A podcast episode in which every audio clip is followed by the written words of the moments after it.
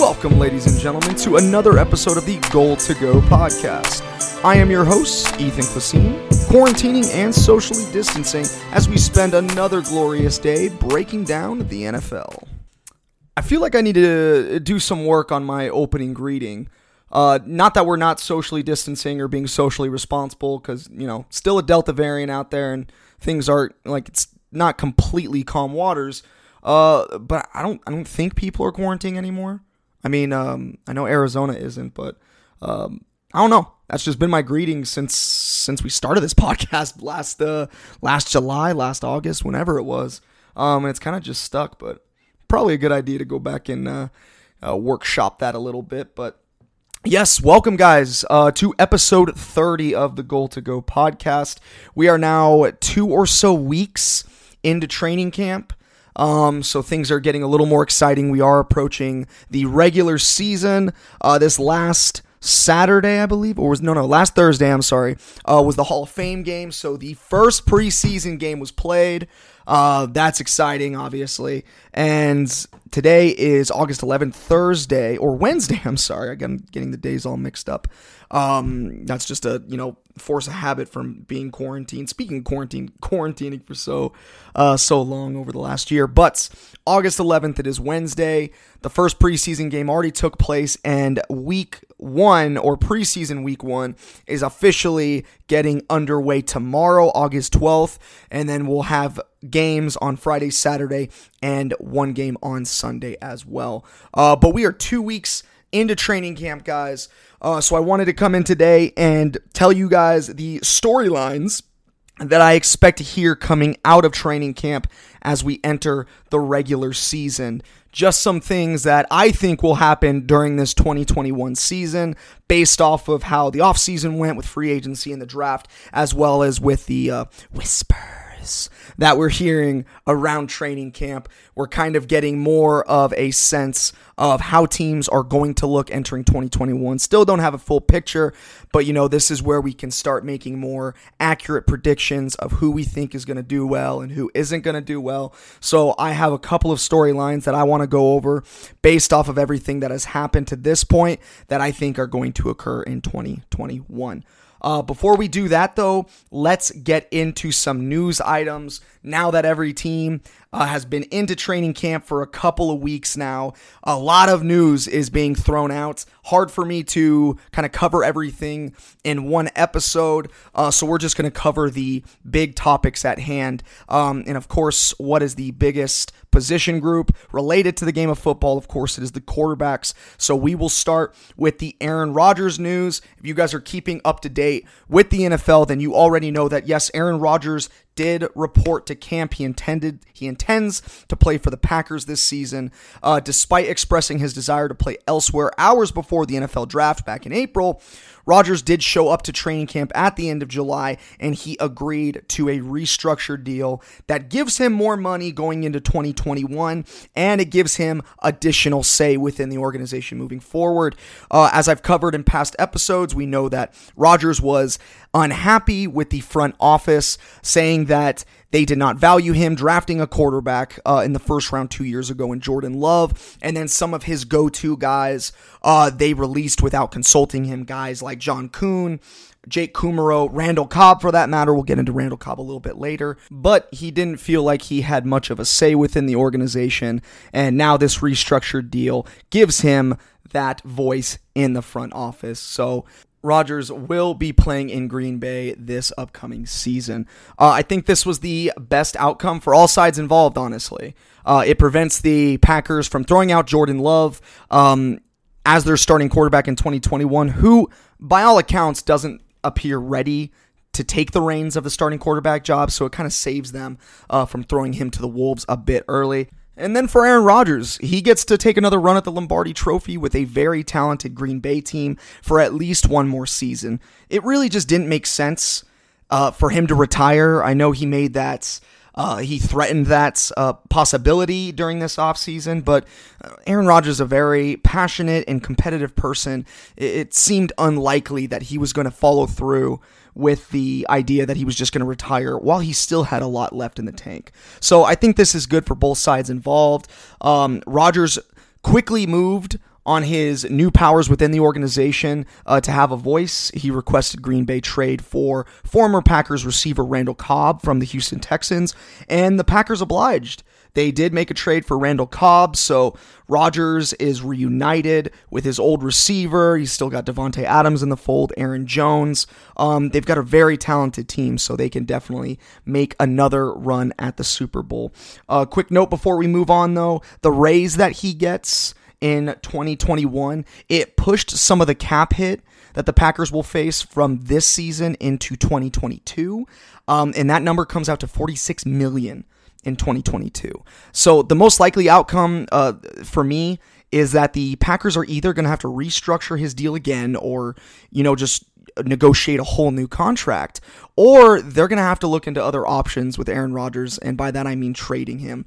Uh, $46 million for a veteran quarterback who isn't exactly the happiest, despite restructuring his contract uh, just you know the last couple of weeks doesn't mean that everything is forgiven there's still some bad blood there i'm sure so with a disgruntled quarterback maybe it's not the best idea to move forward at a $46 million cap hit and when you have that former first round quarterback Jordan Love waiting in the wings. It seems like they're either going to have to restructure or, I'm sorry, um, negotiate a whole new contract or trading him. I think those are the two most likely outcomes. Um, but that is a story that we can get into next offseason. At the very least, we get to watch one of the best quarterbacks lace it up in the NFL once again. All right, moving on from a positive quarterback story to a negative t- quarterback story. Uh, let's talk about Deshaun Watson. It's it's been a minute since I've given an update, and part of the reason is that there hasn't been a lot of news circulating around the former All Pro quarterback for the Houston Texans. Um, you know, at the beginning of the offseason, he he's been facing a tumultuous offseason overall, obviously. Just to give a quick recap, uh, at the end of the off or at the end of the season last year, uh, he mentioned how he didn't want to play for the Houston Texans. He did not like how the front office was operating and he requested a trade. That was quickly followed by the 22 civil lawsuits filed by women saying that Watson sexually assaulted them during massage therapy sessions. Um, from that point on, you know, it was there was a little bit of a back and forth between lawyers uh, from uh, from Watson's side and the prosecutor's side, uh, but then things kind of died out as the offseason wore on into uh, June and July. Uh, but now things are starting to pick up again because of two reasons. One, Deshaun Watson, surprisingly, he reported to camp. That was a surprise to many, uh, the Houston Texans especially, because you know he had said that he wanted to be traded. Many expected him not to show up, uh, but yes, he is out there. Uh, but once again, it, it, this legal issue from the civil standpoint wasn't resolved, and now ten additional women have come out and filed criminal cases against Deshaun Watson. So a bad story just continues to get worse. And it seems that the Texans have come to grips with the situation. Early in the offseason, David Culley um, and the front office there said there was no way they were trading Deshaun Watson it seems like they've recognized the severity of the situation. They have now let every in the everybody in the NFL know they are listening to trade offers for Deshaun Watson. It seems like they recognize that this is a toxic situation and they are open to just moving on from Deshaun Watson and starting a fresh chapter within their organization. Now, in order to do that, Houston may have to take pennies on the dollar for Watson. As you would imagine, most of these teams that are making trade offers to the Houston Texans, we don't know who they are. Who they are. We've heard rumors about Philadelphia being involved, but nothing of real substance.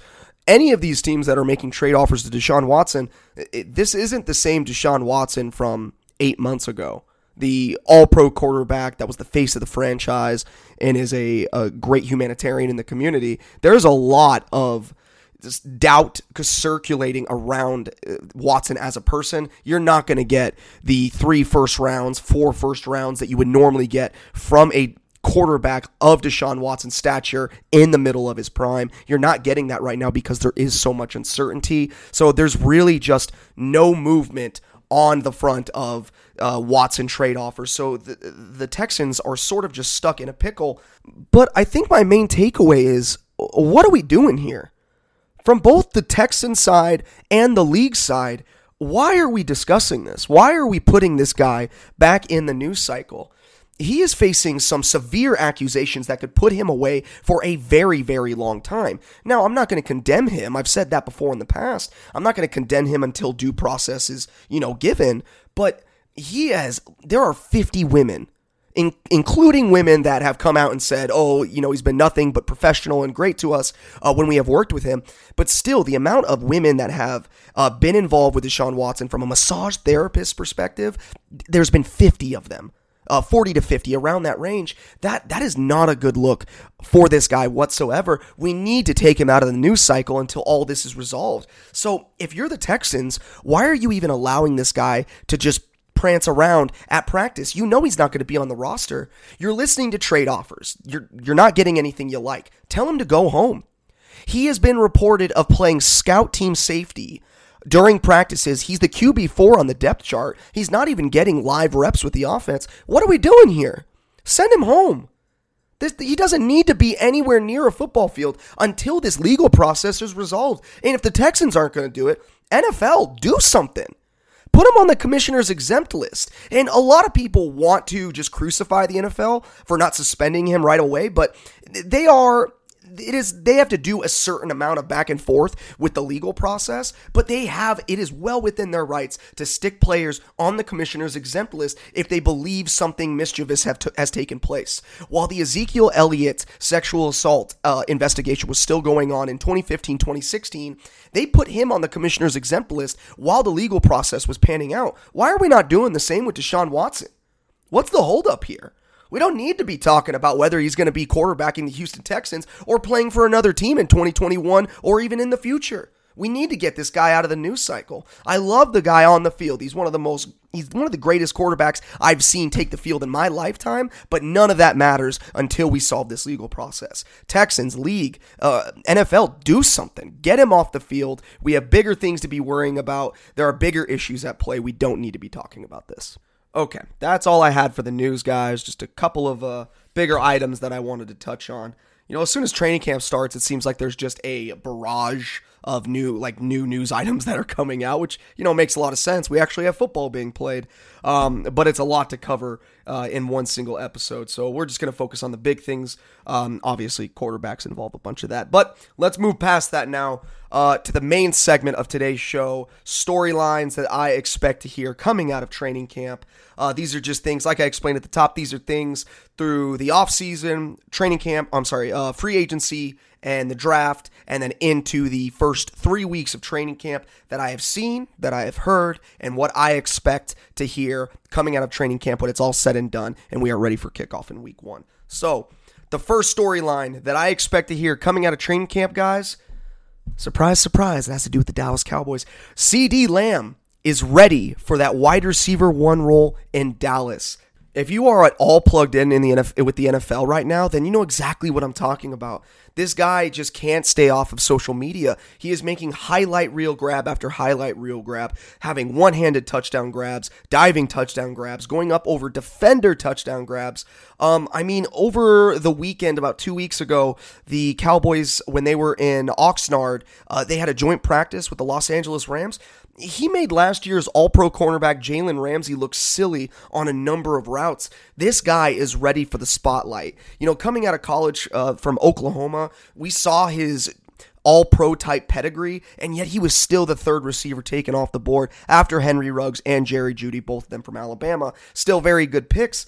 But CeeDee Lamb came into a crowded wide receiver room last year and still just popped off the page starting in week one.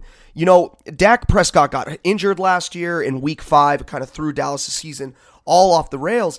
But when Dak got hurt in week five, through the first four weeks of the season, CeeDee Lamb was on pace for 1,200 plus yards and eight touchdowns in 2020 if Dak hadn't gotten hurt. Those are all pro type of numbers. How impressive is that? A rookie putting up those types of numbers during a global pandemic type of season where there's virtually no offseason ramp up for these rookies, and there's an established number one receiver on the roster in Amari Cooper, that is those are great numbers to put up in year one. Usually receivers kind of hit their, you know, their potential in year three, and this guy hit it in year one. I mean, that kind of just that leads you to believe that the sky truly is the limit for this kid. Um, Amari Cooper, for what it's worth, he started off camp on the pup list. He had off-season ankle surgery, so he didn't participate in the first two weeks of camp. He has since been removed from the pup list and has started practicing with the team during camp. And listen, I, I still think Cooper is a wide receiver one in the NFL. I mean, his body control on the sidelines is ridiculous. Ever since he's come over from Oakland in that trade a few years ago, he's been the epitome of a number one receiver for the Dallas Cowboys. I just think that CeeDee has this special combination of talent and work ethic that's truly going to take him to the next level in the NFL. He primarily played out of the slot last season. According to PFF metrics, he had the best rookie performance from the slot ever since they've been recording last season. Uh, but I think he is going to become a more, more well rounded receiver entering 2021. There's been reports of him getting more work on the outside uh, throughout camp, and rep- these reports I think are still going to continue into the regular season. He's just too good of a talent to just stick into the slot. You need to move him around all over the field, in my opinion. I think this only helps both CeeDee and the Cowboys because they're deploying one of their most versatile and talented receivers all over the field. If Dak can stay healthy, I think CeeDee is primed for a monstrous 2021, and it gives the Cowboys one of the most potent one two punches at receiver, provided that Amari can stay healthy. The Cowboys could very well have the best offense in football in 2021. All right, moving on to my number two storyline that I expect to hear coming out of training camp. Let's go to a rookie in San Francisco, and that is at the quarterback position. I think Trey Lance is going to get the start in week one over Jimmy Garoppolo. If you guys are plugged in, you have heard the training camp hype over Trey Lance. Uh, there have been reports from many beat writers in the San Francisco area that there have been very few incomplete passes coming from Lance throughout camp. He's testing the defense deep, and that's just something that you don't get with Jimmy G. You know, ever since they signed Jimmy G to be their Lord and Savior to take him to the promised land, you know, he's been okay but hasn't really taken them to the next level, and that's really what you want out of a franchise quarterback. Trey Lance coming into the NFL, he has all the talent at his disposal, and he has one of the best teachers in Kyle Shanahan to take him to the next level. I think that this team was hurt more by injury last year than debatably any other team, especially on defense. They are returning Nick Bosa Arik Armstead, Dee Ford, K'Waun Williams, Jaquiski Tartt, uh, and that isn't even counting other players that they let walk in free agency like Solomon Thomas and Richard Sherman. Now, they did lose Robert Saleh to a head coaching position, their defensive coordinator that made San Francisco a top five unit on the defensive side of the ball, but I think they preserved enough talent on the defensive side of the ball to field at least an above average unit. This team is ready to win. They just need a dynamic play caller to take them to the next level, and I think Trey Lance is that guy. Now, with that being said, Kyle Shanahan hasn't budged on his stance of Jimmy G being the starter uh, since they drafted him. He stated back then that Jimmy G was the starter, and even amid all these reports that Trey Lance is just popping off, he's still sticking to his guns, saying that he'd be very surprised if Lance was able to overtake Garoppolo. I don't know how long he's going to be able to filibuster on this subject. Re- subject. Reports are that Jimmy G has not had the best best camp so far, and if Lance comes out in preseason wowing like he has in camp, the coaching staff's going to have their hands tied. And, you know, we've been through one preseason game for every single team in the NFL so far we saw what he could bring to the table in the first preseason game for the 49ers when he went for that 80 yard touchdown uh, in the second quarter, I believe. Th- that is just too dynamic of a talent to keep off of the field. I think when you get more work with Trey Lance, uh, between Trey Lance and Kyle Shanahan, you're going to understand that he gives you a higher upside than Jimmy G can give you. Uh, I just think that he's going to unlock the potential of this offense, and I think Kyle Shanahan's going to see the same thing. Brandon Aiyuk is a wide receiver one waiting to happen. Deebo Samuel is your physical screen and motion specialist. And then George Kittle, he, he's a top player at his tight end position when healthy. This offense has the weapons, it just needs the right captain to steer the ship. Ultimately, I think it is going to be too good of an opportunity for Kyle Shanahan to say no to in week one. Uh, San Francisco's first two weeks, they have Detroit and Philadelphia. Very friendly situation for a rookie quarterback to step into. the 49ers are going to need a prolific offense if they hope to keep pace with the Russell Wilsons, Kyler Murrays, and Matthew Staffords that are all in the NFC West. Why not get him some work early before the games get too meaningful in October and November, and especially in those divisional games? Let's see how fun this offense can be with a dynamic player like Lance. Come on, Kyle Shanahan, give us something to get giddy about. Throw the kid in there, he's ready. All right, now on to my third and final storyline. Uh, you know, we had some feel good stories at the top of this segment. Uh, let, let, us end it on a not so good uh, storyline that I expect to hear, and that is that the New York Giants. They're going to be in contention with the Detroit Lions and the Houston Texans for the 2022 number one overall pick.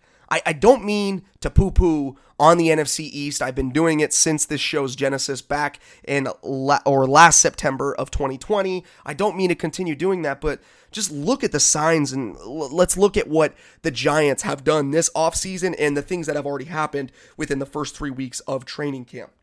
Saquon Barkley, after tearing his ACL last season, terrible situation, had offseason surgery. Uh, it was expected that he would be ready to go for the 2021 season. He's been a little slow to get started. Missed the first two weeks of training camp. He has now come off the physically unable to perform list and he is practicing. But there were still reports about a week and a half ago that said that Saquon was expected back in week three of the regular season. Not what you want to hear if you are a New York Giants fan.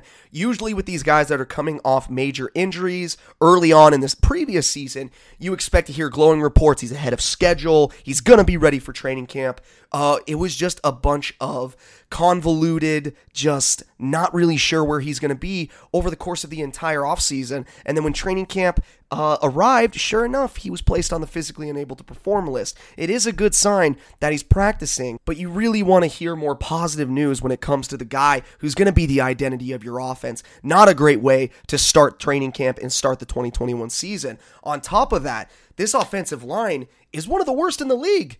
It was so entering training camp, and then the Giants had to deal with two surprise retirements from Zach Fulton and Joe Looney, who were expected to get be, have starting positions that is not a great situation for an already bad offensive line to be presented with. Nate Solder, the Giants left tackle who they signed back in 2018 from the Patriots, he returns after opting out in 2020, but he leaves a lot to be desired. Really has not played well since arriving from the New England Patriots. And then their rookie from last year, Andrew Thomas, who stepped in for Nate Solder at the left tackle position, did not have a good season whatsoever last year. PFF has the Giants as the worst offensive line unit entering 2021 Not exactly what you want to hear if you are Daniel Jones.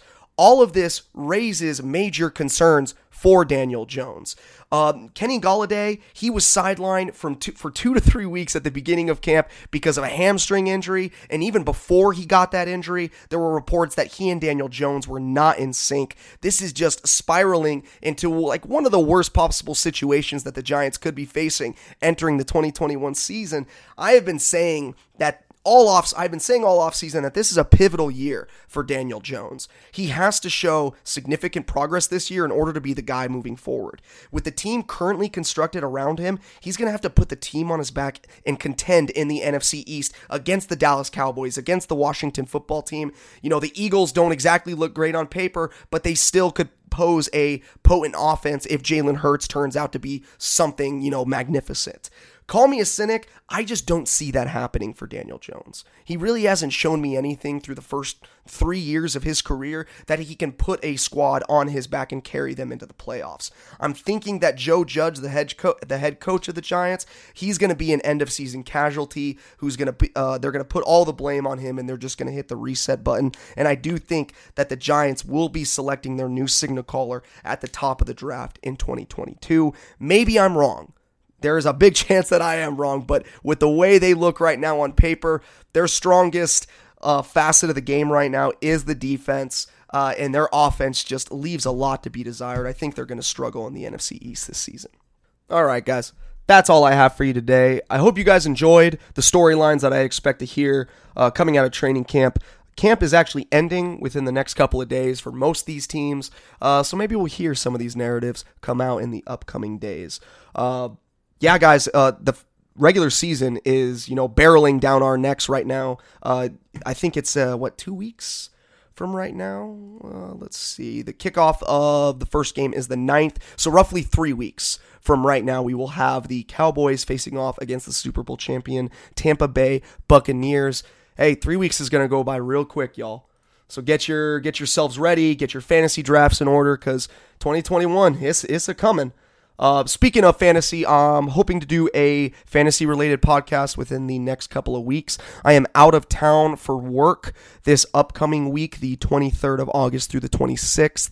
Um, if I have some extra time, I'll try and release an episode then. Uh, but if not, the week after, which is a week before kickoff, uh, I'll release a fantasy related episode. But until then, guys, as always, thank you so much for walk- watching. I appreciate every single one of you. Stay safe, get vaccinated, and remember to show compassion and kindness to those around you. You never know what someone may be going through. I'm Ethan Clasine, signing off. Until next time.